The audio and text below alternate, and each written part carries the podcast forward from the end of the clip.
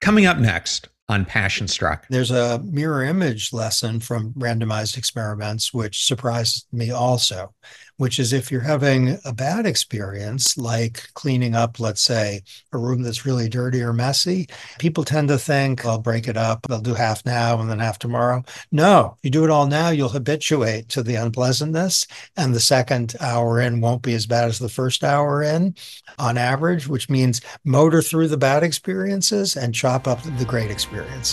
Welcome to Passion Struck. Hi, I'm your host, John R. Miles, and on the show, we decipher the secrets, tips, and guidance of the world's most inspiring people and turn their wisdom into practical advice for you and those around you. Our mission is to help you unlock the power of intentionality so that you can become the best version of yourself. If you're new to the show, I offer advice and answer listener questions on Fridays. We have long-form interviews the rest of the week with guests ranging from astronauts to authors, CEOs, creators, innovators, scientists, military leaders, visionaries, and athletes. Now, let's go out there and become Passion Struck. Hello, friends, and welcome back to episode 421 of Passion Struck, the #1 alternative health podcast. A heartfelt thank you to each and every one of you who return to the show every week, eager to listen, learn, and discover new ways to live better, be better, and make a meaningful impact in the world. If you're new to the show, thank you so much for being here, or you simply want to introduce this to a friend or a family member, we have episode starter packs, which are collections of our fans' favorite episodes that we organize into convenient topics that give any new listener a great way to get acclimated to everything we do here on the show. Either go to Spotify or passionstruck.com/starter packs to get started. I also wanted to tell you that my brand new book, Passion Struck, 12 Powerful Principles to Unlock Your Purpose and Ignite Your Most Intentional Life, is now available, and you can order it on Amazon, go to your local bookstore, or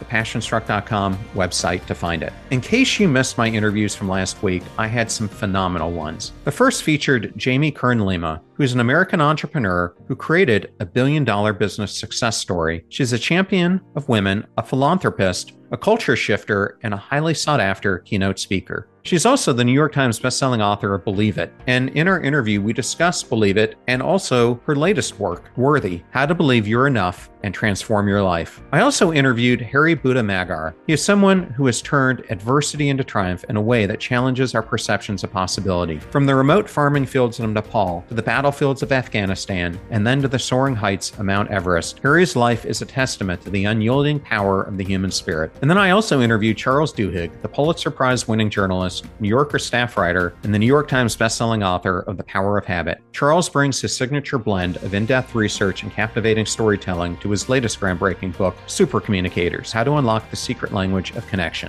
And if you liked any of those three previous episodes or today's, we would so appreciate you giving it a 5-star rating and review. They go such a long way in strengthening the Passion Struck community, and I know we and our guests love to hear your feedback. Today, we are delving into the fascinating realms of human behavior, cognitive biases, and the power of awareness with a very special guest, Cass Sunstein, the nation's most cited legal scholar, who for the past 15 years has been at the forefront of behavior economics. Cass, a prolific author and Harvard Law professor, is renowned for his co-authorship of the groundbreaking book, Nudge, alongside Nobel Prize-winning economist Richard Thaler. But today we're here to explore his latest collaboration with Tali Sharot, a professor of cognitive neuroscience at the University College London and MIT. Their new book, Look Again, The Power of Noticing What Was Always There, offers an enlightening journey into the concept of habituation, our psychological tendency to get used to our surroundings and how it shapes our thoughts, actions, and ultimately our lives. In our interview, Cass sheds light on the inescapable nature of habituation and its profound impact on our daily lives. From the effects of social media on our creativity to the ways we assess risk and adapt to climate change, Look Again, this episode is a treasure trove of insights on breaking free from the cognitive fog that envelops us, offering fresh perspectives on living a more examined and fruitful life. This episode is also about action, and in it, Cass introduces us to the concept of dishabituation in entrepreneurs, individuals who challenge norms and make us see the world anew. So prepare to be enlightened, inspired, and perhaps a bit challenged as we delve into Look Again with Cass Sunstein. Thank you for choosing Passion Struck and choosing me to be your host and guide on your journey to creating an intentional life. Now, let that journey begin.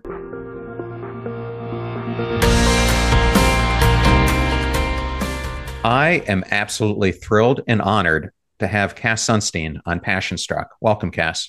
Thank you so much. It's a thrill and an honor to be here. Cass, your work has significantly influenced the intersection of law, economics, and behavior science.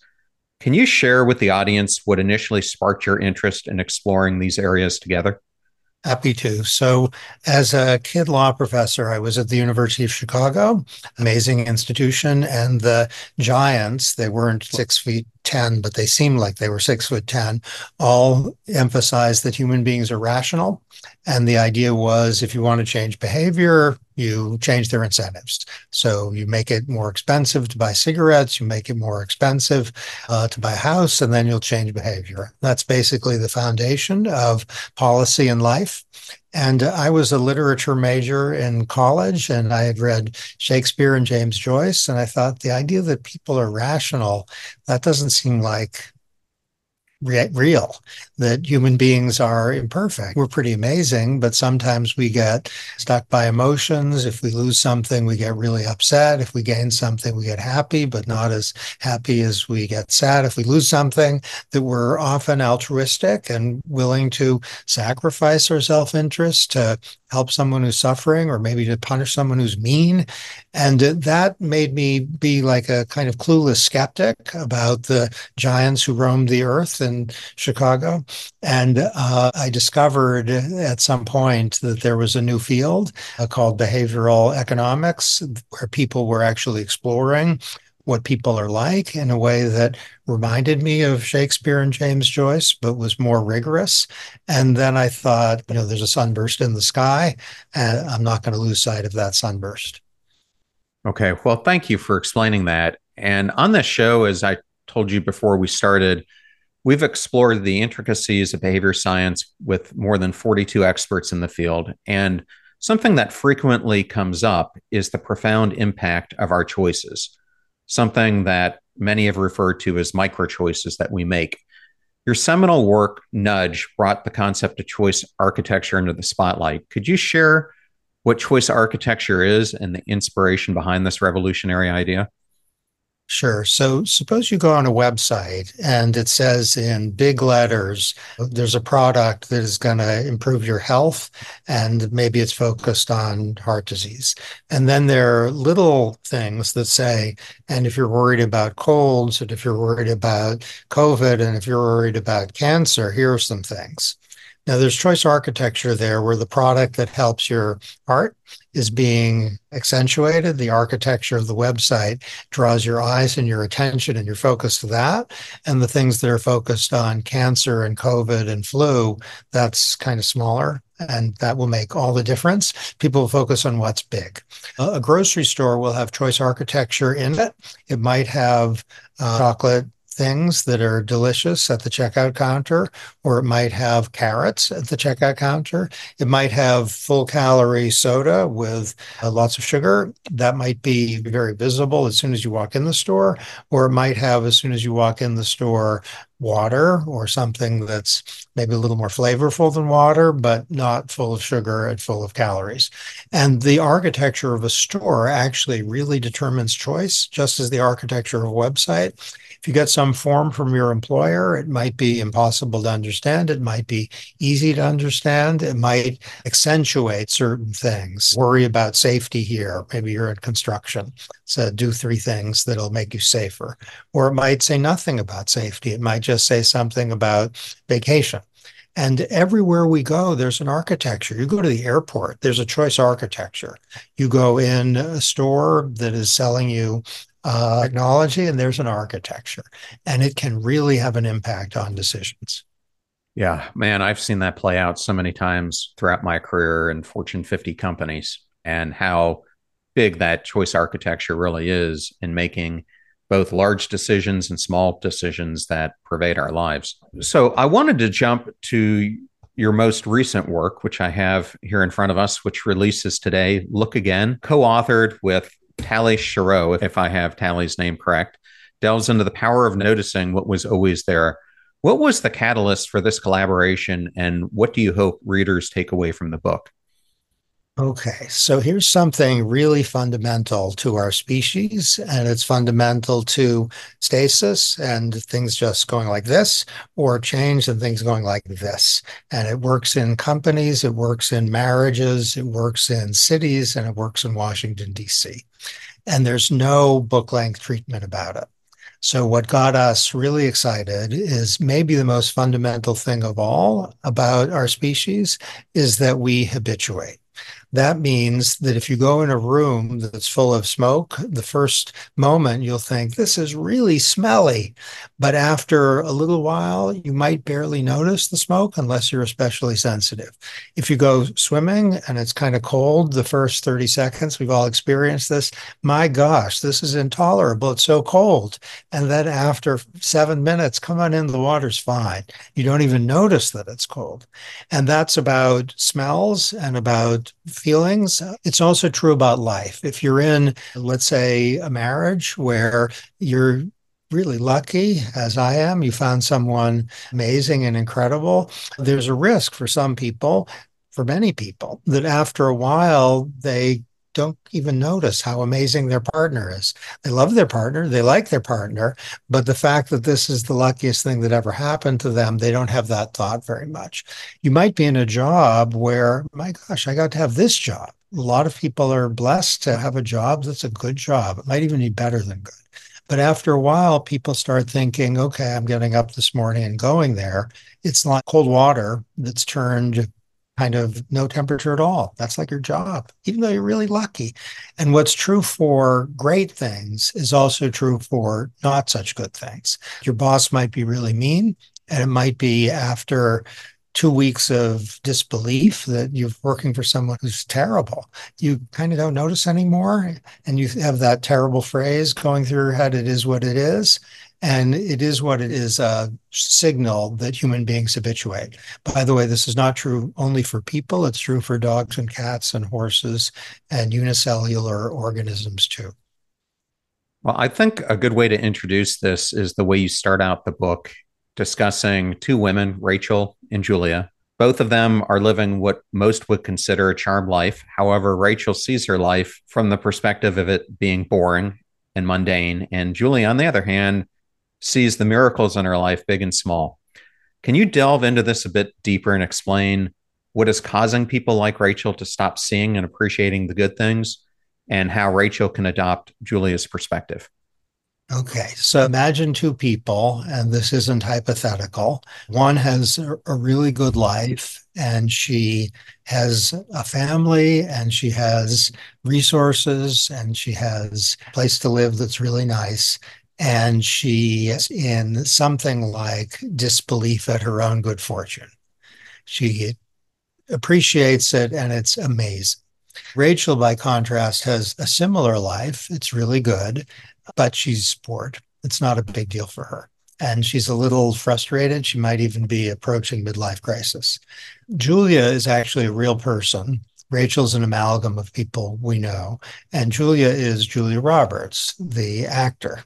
And Julia, what I've just said about Julia is actually true. She was interviewed not long ago, and she was asked, what's her perfect day? And she said, perfect day, I get up, I make breakfast for my kids, I take them to school, start to get ready to have lunch with my husband, then I'm going to pick up my kids from sports practice. Then she stops herself, Julia Roberts, and says, it's boring. I get it. It's boring. But she said, because of my job, I'm an actor. I go away. And then when I come back, it's surrounded by pixie dust. It resparkles. And what Julia has is a sense that the great things in her life are a blessing. And she doesn't take them as gray or routine because she goes away because of her job. Now, to have a life like a well-known actor is not something most of us can aspire to. But to notice or not to notice the good things in our life is something that we all are faced with. And what Rachel could do is either imaginatively just think, maybe once a day, what would it be like to be away from my family and my life for a week? Or she might think a little bit, I'm going to put myself in the same mindset as I end up sometimes when I have a dream that everyone I love is gone maybe they died, maybe they don't like me anymore. Then you wake up from such a dream and you think, what a relief. Then everything resparkles for that moment after that dream. And we can do that through gratitude exercises. They work for restoring well-being. If that seems a little too kind of formulaic, to think once in a while, my gosh, how did I get that in my life? That can produce a Julia perspective. Yeah, I know when I was in some of my senior executive roles and I was traveling all the time, when I came back and I got to see my kids, it was such a fresh experience because it was almost like I had missed out on some fundamental things in their lives. And I wanted to rekindle that when I had that opportunity. And I guess that's what you're talking about. Completely. That people who are lucky enough to have kids, they can be a handful. And day after day, it can get routinized. But if you can find a way to see your kid as a gift or magic, which every child is, then that child will resparkle. And there'll be something in your soul that will ignite. And that's good for the kid. That's also good for the parent. Get ready to supercharge your hiring experience with Indeed, our fantastic partner. We at Passion Struck are all about seeking smarter, more efficient ways to do things. And Indeed perfectly aligns with this philosophy when it comes to hiring. It's more than just a job site. It's a comprehensive platform that revolutionizes the way you find the perfect candidates. With its powerful matching engine and over 350 million global monthly visitors, Indeed streamlines the hiring process, bringing top talent straight to you. No more sifting through endless unqualified resumes. Indeed does the heavy lifting just for you. And what I love about Indeed is its ability to centralize all your hiring activities, from scheduling interviews and screening applicants to messaging candidates. It's all in one place. During my career, I've hired thousands of employees, and I only wish I had Indeed's efficiency and speed back then. And here's a fact that absolutely blows my mind. 93% of employers, according to a recent survey, say Indeed delivers the best quality matches over other job sites. That's quality and speed hand in hand. And listeners of this show will get a $75 sponsored job credit to get your jobs more visibility at Indeed.com/PassionStruck. Just go to Indeed.com/PassionStruck right now and support our show by saying you heard about Indeed on this podcast. Indeed.com/PassionStruck. Terms and conditions apply. Need to hire? You need Indeed. I know all those discount codes are difficult to remember, so we put them all at PassionStruck.com/deals. Now back to Passion Struck. Yes, I've been talking a lot to my aunt, who is an attorney herself, and she has her first grandchild now, and she keeps just telling me about the wonders of observing the world through the lens of a two-year-old and how many amazing memories it brings back to her of her own childhood, but also that of her son and everything else. And she said it's almost like I get to experience newfound awe every single day because of how I'm seeing it. Do you think that's common as well? I think that's what you just said is fantastic. Let's distinguish, shall we, a two-year-old from someone who's experiencing midlife crisis. Midlife crises, it turns out, the data show are pervasive across the world. The decade is not the same across the world, but midlife crises are an international phenomenon. What's that about? We think that for people who are in, let's say, their 50s, a significant number of them, very far from all, but a significant number of them have habituated to their lives so much that it's the opposite of really what a two-year-old experiences. It's not like life is bad, but it's the steady state and there aren't changes. So the way the human mind works is that if we have a surprise signal in our head, then we're all alert and energized. If we don't have a surprise signal, then it's as if the world is colorless. And for a certain number of people who reach a certain age, it's as if the world lacks color. And that doesn't mean that they're stressed. It doesn't mean that they're angry. It doesn't mean that they're having a terrible time. It just means that they're a little deadened. Now, what your aunt is describing, and it's perfect, thank you for that, is that if you are 2 years old, or if you're with a two-year-old and sympathetically connected, you're seeing the world just as that person does. And a two-year-old is not habituated. at least not habituated to much. Everything's new.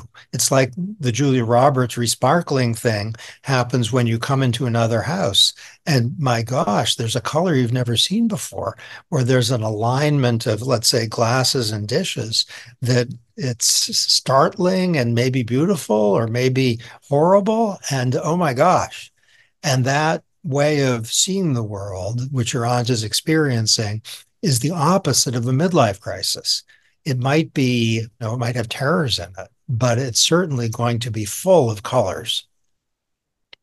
Yeah, it's so interesting because I had the opportunity to interview Dacher Keltner, who I'm sure you might know. He teaches at Berkeley, and he's been studying off for 30 years. And what I found so profound in our discussion is you think that you find awe by the birth of your child or seeing the Grand Canyon. But what his research found is that we can all experience it almost every single day. And the most simple way to do it is through acts of service or witnessing others do acts of kindness. Is that anything that you've examined in your own work? Indirectly, or a cousin concept. So let me give you some data not involving something good and then connect it to what you just said. One of the pieces of research that we did for the book that's about something not so good is if people are incentivized to lie, where they'll make money if they lie, a certain number of people are going to lie. They're going to lie to a stranger to make money. The amygdala in their brain is on fire as they lie. That's because people who are incentivized to lie, on average, won't like lying at all, even if they do it. Okay, so they lie, but they are feeling extremely agitated, and this is actually recorded in brain activity. But as the day goes on and as they keep lying, they will get more relaxed about it. These are normal people who are not dishonest people. In the course of a day, their lies will decreasingly activate the amygdala, to the point where at the end of the day, the amygdala is not even noticing that they're lying.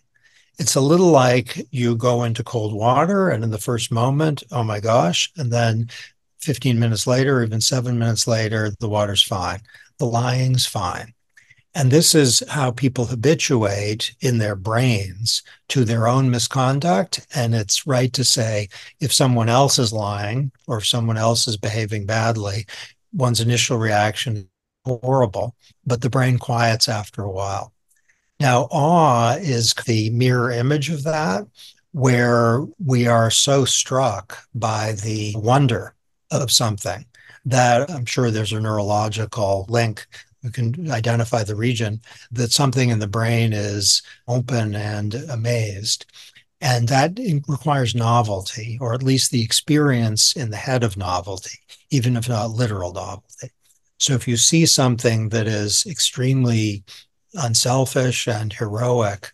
You don't see that every day. It's like a mountain, and you think you have overcome with wonder. And it might be that if you see it a few times, desensitization as to cold and to lying will be relatively modest, depending on how your mind works. If you are the sort of person who can be amazed by your own child every day, maybe because you do a psychological exercise by which the child's presence is seen as a miracle, then you can do that for acts that inspire awe. And it is the case that some people habituate more than others. And we can work toward being a less habituating type of person. Though if we do that, we want to be careful, because we do habituate to not good things. And sometimes that's a great blessing. So one thing I really wanted to talk about is a lot of us see habituation as a negative thing. People talk about it as living your life on autopilot. But one of the things you bring up in the book is that habituation is also crucial for survival. Can you explain why? Okay, we want to be very clear about what habituation is. It's diminishing sensitivity to a stimulus. And that's a little bit of a mouthful, but think that you find an extremely nice friend, and the friend is nice every day. And if it doesn't get annoying, it might get less interesting over time. Or it might be that you're around dirty air, and you've moved to a city where there's air pollution, and at the beginning, cough, it's terrible. as the time goes on, you might get used to the cough. We might not cough so much. It won't be so terrible. So that's what we mean by habituation. Evolution makes us less sensitive to stimuli that are constant. And that's because it's evolutionarily valuable. If you see an attractive mate possibility walking by, your mind is energized. And if you see a threat, like a lion or something scary that's new, that's energizing. Or if you see something that makes you sad, that's a kind of energizing, which depends on its change or novelty. If our brains were equally on the alert to things that are constant, we'd be overloaded. We wouldn't be able to prioritize, and we wouldn't be able to focus on what's new. And focusing on what's new is often what's required. So the fact that lions and dogs and tigers and bears are habituating creatures helps explain their evolutionary success, and that's also true of human beings. More mundanely, if you're in a place, let's say, where the weather's pretty terrible, it's cold, let's say it's Maine or Vermont, which I love dearly, but both get cold, you probably won't be bothered by the cold as someone who lives in Hawaii or Los Angeles would be in their first, let's say, winter in those places. And that's great for the people in Vermont and New Hampshire who are just puzzled that people who come from California and warm climes are disturbed by the cold. What's wrong with them? That's life. And we habituate to various things. I had a time a number of years ago where I had to move to New York, and forgive me, New Yorkers, by my phrasing, I had to move to New York. I'm a suburban kid. I was raised outside of Boston, and New York overwhelmed me. And in the first month, I said to a great friend, I'm having a tough time here. How am I going to handle this? And my friend, who was a student of habituation long before Tali and I started working on the book, said, just wait, it's going to be fine. You're going to habituate. I didn't know really what he meant, but he was wise and he was right, that after a little while, New York was not a suburb, but it was manageable. It didn't startle me. Well, thank you for sharing that. And you've just brought up Tali again. I understand, as I read through the book, that you ended up using a lot of controlled experiments to illustrate points throughout it. Is there one of these experiments and its findings that you found surprisingly different than you expected it to be? Yes. So I'll give you the top line results and gesture lightly toward the experiments. Suppose you have something great that you're engaged in. Maybe you're having a massage, maybe you're listening to music that you really love. And then suppose someone asks you, do you want to have the full experience of listening to the music for the next period, or having the massage for the next period, or do you want to break it up into pieces? Most people think, I want to hear the music the whole way through, or I want to have the 45-minute massage. That's not the right answer. That if you break up a good experience into segments, you're going to like it better. And the reason is, for people like massages, the first period is the best. And then if you break it up into two segments, you take, let's say, a 5-minute break, you get the benefit of the first segment twice. If you get a meal or a great experience of some kind to break it up, then you get the amazement of the experience twice. And the coolest data supportive of this is the peak moment in a great vacation, let's say on the ocean, is 40-odd hours in, 43 hours roughly in. That's when people are the happiest. If you have a week-long vacation, if you're lucky enough and it's a beautiful place, after that it's downhill. Won't like it as much. That amazed me.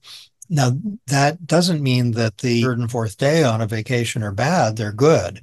But the first is what people single out as the best part of a vacation. The first time I saw the room, the first time I saw the beach, the first time I went in the water.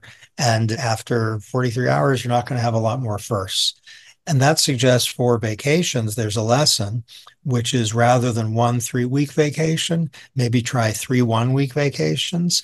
That might be too expensive. Maybe make them a little more approximate. That's a life lesson I'm taking to heart. And there's a mirror image lesson from randomized experiments, which surprised me also, which is if you're having a bad experience, like cleaning up, let's say, a room that's really dirty or messy, people tend to think, I'll break it up, I'll have it twice, I'll do half now and then half tomorrow. No, if you do it all now, you'll habituate to the unpleasantness, and the second hour in won't be as bad as the first hour in on average, which means motor through the bad experiences and chop up the great experiences. All right. So everyone who's listening, I think this was extremely important. So we need to break up our positive experiences into small chunks so we can combat habituation. So great learning right there. Cass, on the podcast, I've had a number of people, Dory Clark being one, Juliet Funt being another, and Sarah Mednick, who's a professor at University of California, Irvine, all talk about the importance of breaks in our lives. The first two talk about it as creating white space, and Sarah Mednick has a great book about the power of downstate and how it's such a rejuvenating force for us. Why, building on this idea of these small chunks, why are breaks so important for combating the routine of our daily lives? Okay, so a reason is that it's dishabituating. So if you take a break, let's say, from something that's good and you get some critical distance on it, its goodness will be full of color and brightness. Whereas if you just go through it, its goodness will stay constant in the sense that it will continue, but it will be less vivid for you.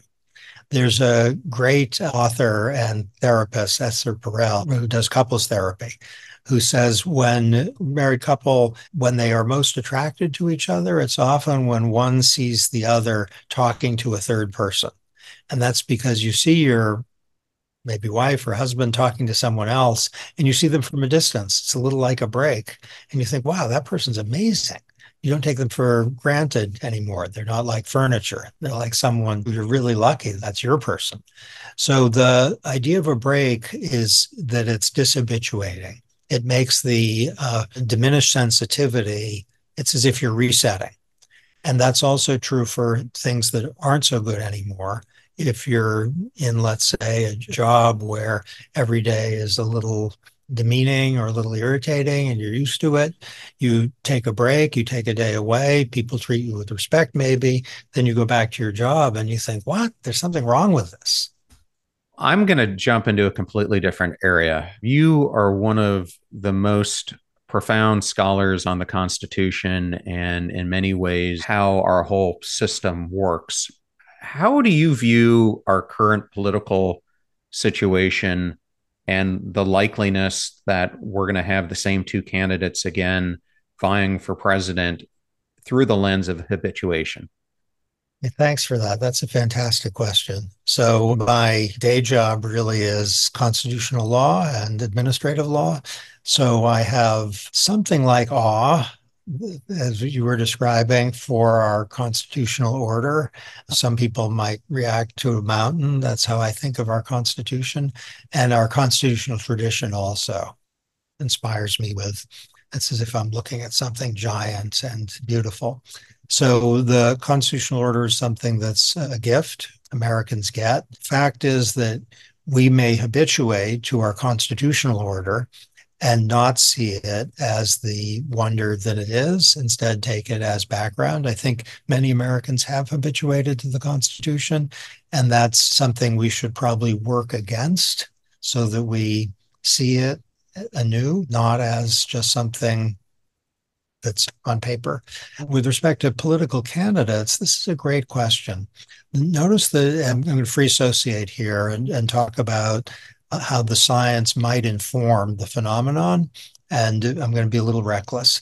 So if you have a new candidate, let's say someone you've never seen before, you are on the alert. It's like a tiger who sees an animal never witnessed ever, and the tiger is going to be very agitated.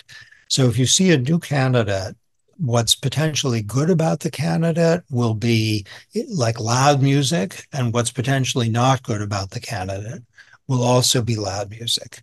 And that's an opportunity for someone who's new, but it's also a problem.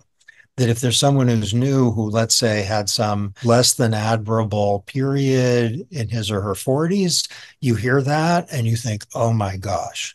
If you have a candidate with whom you're familiar, let's say because the person's been president before or in public life before, you habituate to what's good and not so good about the person. And that can be a big benefit for someone who has some, let's say, downsides, where the downsides, if you saw that in someone new, you think, why is this person trying to get my vote? You think that's horrible. But if it's someone who's been around for a while, you think, oh, that's part of that person's package. And, you know, I might like it, I might not like it, but it's a little like gray. And that, I think, is often a benefit for someone who's been in public life for a long time, because we've habituated to what might be a deal breaker. Okay. Well, thank you for sharing that. I just look back at the presidency of John F. Kennedy, and I was recently watching a whole series on him, and it was a great history lesson for me about how he was trying to challenge so much of the habitual patterns that we found ourselves in. And I just wondered, looking back, if he hadn't been assassinated, which I still think could have been prevented, would we even have gone into Vietnam and many other things that he was trying to push against? So it really is interesting when you look at it. It's great. So Robert Kennedy said a great dishabituating thing. I'll mangle the line a little bit. You might have gotten it from Aeschylus or something. He said, some people look at things that are and ask why. I look at things that never were and ask why not. And that's great. He wrote a book called To Seek a Newer World, where the theme was, why not, for great things? And if you ask that question, then you are automatically in a world of dishabituating. You're asking about never were's and asking, why didn't we get that? How can we get that? Well, I'm going to jump from there because it triggered my mind. I recently interviewed Bob Sutton about his book that talks about organizational friction, and he has something in it that I love called friction fixers. And in your book, you discuss dishabituation entrepreneurs, which I love that visual. Can you give an example of such an individual from the book? Yeah. Martin Luther King was a dishabituation entrepreneur in the sense that the status quo, which people had gotten used to, he held it up in the air and asked, look at this afresh, where the thing was racial segregation for much of King's work. And he was saying, look at that, daily humiliation. Well, why do we have that? And he said, if we're wrong, then the Constitution of the United States is wrong. So he made people see anew terribleness. I'll name another dishabituation entrepreneur, less famous than King, named Catherine McKinnon, who's also a constitutional scholar and a law professor, who wrote a book in the 1980s called Sexual Harassment of Working Women. And what was really astonishing about that book is it named a phenomenon, sexual harassment, and it told a lot of stories of really horrific sexual harassment. And it said, that's a form of sex discrimination. Someone is told, sleep with me or lose your job. That's a woman who's told that. If that person were a male, would that person have been told that? That would be very unlikely. And the book, when it was originally written, I remember this, was pretty strong stuff. And then in a short period, the Supreme Court unanimously agreed, and involved Republican as well as Democratic appointees. They also, that's right. If a woman is told, sleep with me or you lose your job, and a man wouldn't be subject to that, then that's sex discrimination. And whatever you think about sexual harassment and its boundaries, the basic idea that to tell people they lose their job if they don't give sexual favors, or to create an environment where women are, let's say, just treated a certain way because the man likes them in a romantic, I'm not sure romantic is the right word, but let's go with that, in a romantic way. That's wrong. That's terrible. That's a form of discrimination. And it was taken for granted. My mother, when I was early working on issues of equality and stuff, my mother originally thought And why are you working on that stuff? That's not constitutional law. That's irrelevant. And finally, I talked to her a little bit about sexual harassment, just from what I learned from McKinnon and others.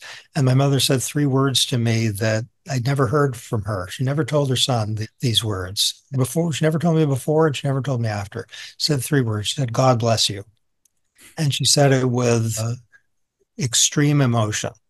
And that's because she had experienced in her life, clearly, she was signaling to me sexual harassment. She'd experienced that, but she never had a term for it. And McKinnon made it, more than anyone, she made it a thing.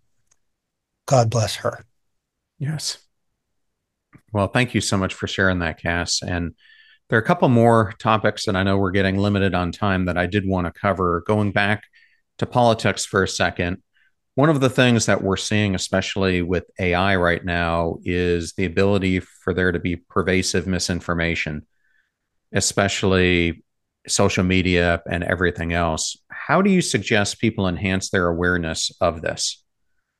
Okay, let's describe a phenomenon that's related to habituation and then go at the problem. I'm going to do something that's for purposes of illustration. What shall I do? The greatest basketball player of all time, just on the statistics, it turns out is Stephen Curry. That if you look at his numbers, he's the all-time scoring champ. He has more assists than anybody else. He is also a spectacular rebounder. In fact, his average rebounding numbers are superior to that of centers and forwards. Okay, I just lied. Most of what I just said is false. He's a great basketball player. On the statistics, he is not the greatest player. He is not. He's very good. He's one of the best, but on what I just said on the statistics is false. Okay. Here's the problem. If you hear something repeated, you will tend to think it's true. And in fact, even if you're told in real time that it's false, some part of your brain will think it's true. So I'm combining two phenomena. One is the illusory truth effect, where if people are told something repeatedly, they tend to think it's true. And the other is truth bias, where if people are told something that's false, and they're told in real time that's false, they'll still in some part of their brain think of it as true. Now, both of those are connected with habituation, because if something is readily processed in your head, you tend to think it's true. And if you heard something twice, it's easy to process. You've heard it before. And if you heard something once, even with a disclaimer, some part of your brain easily processes that. So we habituate to things that we've heard repeatedly, and that means we are especially susceptible to believing falsehoods that are on social media a lot.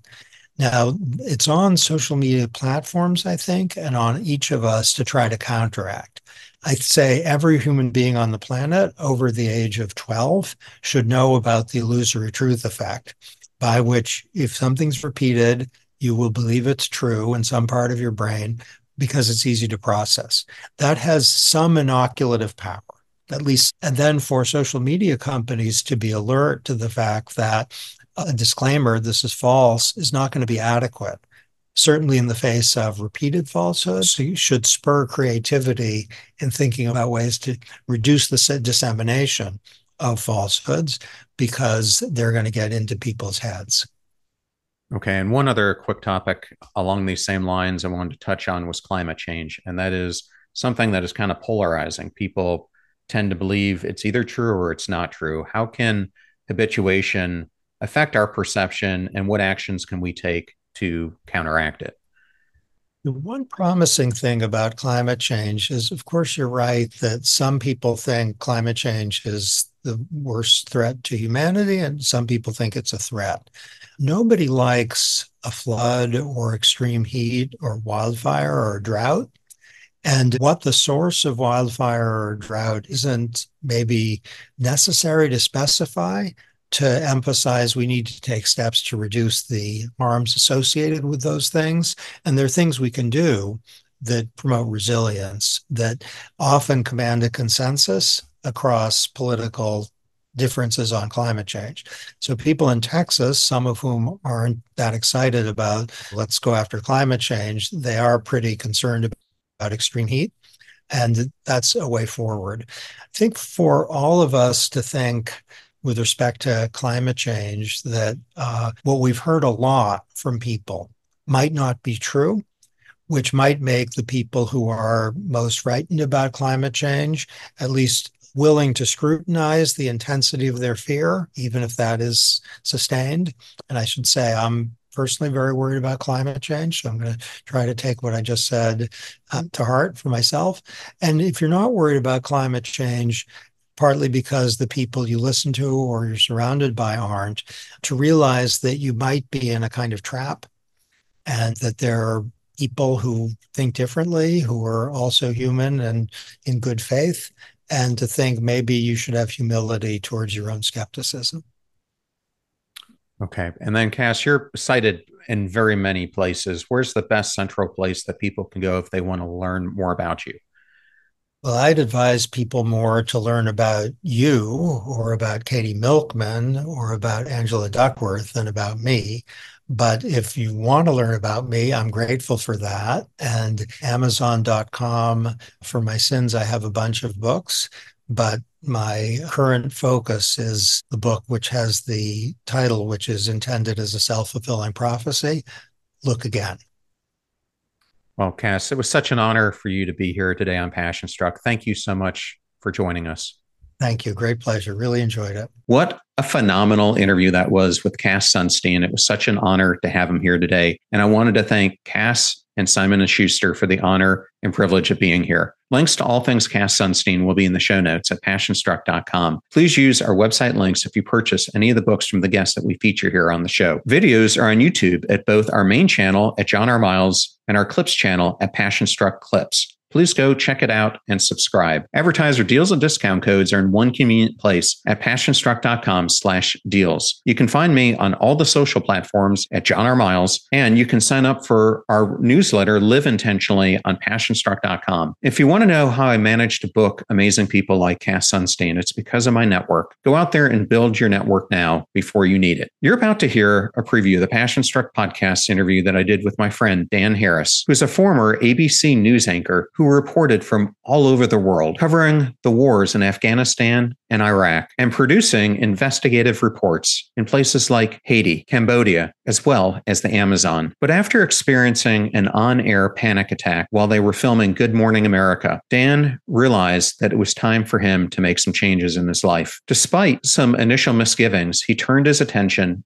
to meditation. Harris is the author of the book 10% Happier, a #1 New York Times bestseller. He's also the host of the podcast of the same name, 10% Happier, and founder of the 10% Happier meditation app. I picked this concept up from the Dalai Lama, who I've had the great privilege to interview a few times. He has this idea of wise selfishness, which I really like because I don't love admitting this, but it's true. I'm wired, I find, to be selfish.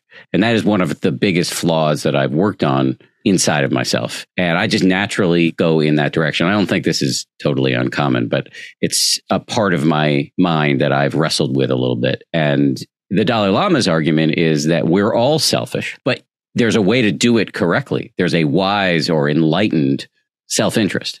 And I think what you're describing fits that bill, because if you can focus on what you're doing that's valuable to other people, in my experience, it makes you less anxious and it improves the quality of your work and will likely, I'm not guaranteeing this, but it's certainly what I've experienced personally, make you more successful. Remember that we rise by lifting others, so share the show with those who could use its inspiration. And if you know someone who could use some of the wise words that Cass shared on today's episode, then definitely share it with your friends and family. In the meantime, do your best to apply what you hear on the show so that you can live what you listen. Until next time, go out there and become passion struck.